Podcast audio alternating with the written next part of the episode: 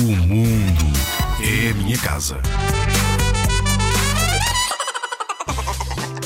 Sabias que há muito, muito tempo nem todas as pessoas podiam votar quando havia eleições? Pois é, de antes só os homens é que podiam votar, as mulheres não. Felizmente, agora todas as pessoas adultas podem votar. Mas afinal, por que é que nós votamos? Vou dar-te três hipóteses e tu escolhes a que achares mais correta. 1. Um, votamos porque nos obrigam. 2. Votamos porque está a chover e não nos apetece ir à praia. Sempre temos alguma coisa para fazer. 3. Votamos porque somos livres para manifestarmos as nossas vontades e opiniões e porque temos a liberdade de escolher quem queremos a governar o nosso país.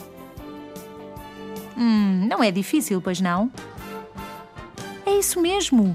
Votamos porque somos livres e porque vivemos em democracia. Vais ouvir esta palavra muitas vezes ao longo da tua vida. Democracia. Democracia. Significa que as decisões são tomadas pelos habitantes de um país. Em Portugal, quem decide são os portugueses. Em França, os franceses. Na Nova Zelândia, os neozelandeses. É assim em muitos países do mundo.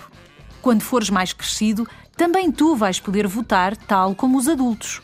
Quando houver eleições em Portugal, pede a alguém da tua família que te leve, para veres como é que se faz.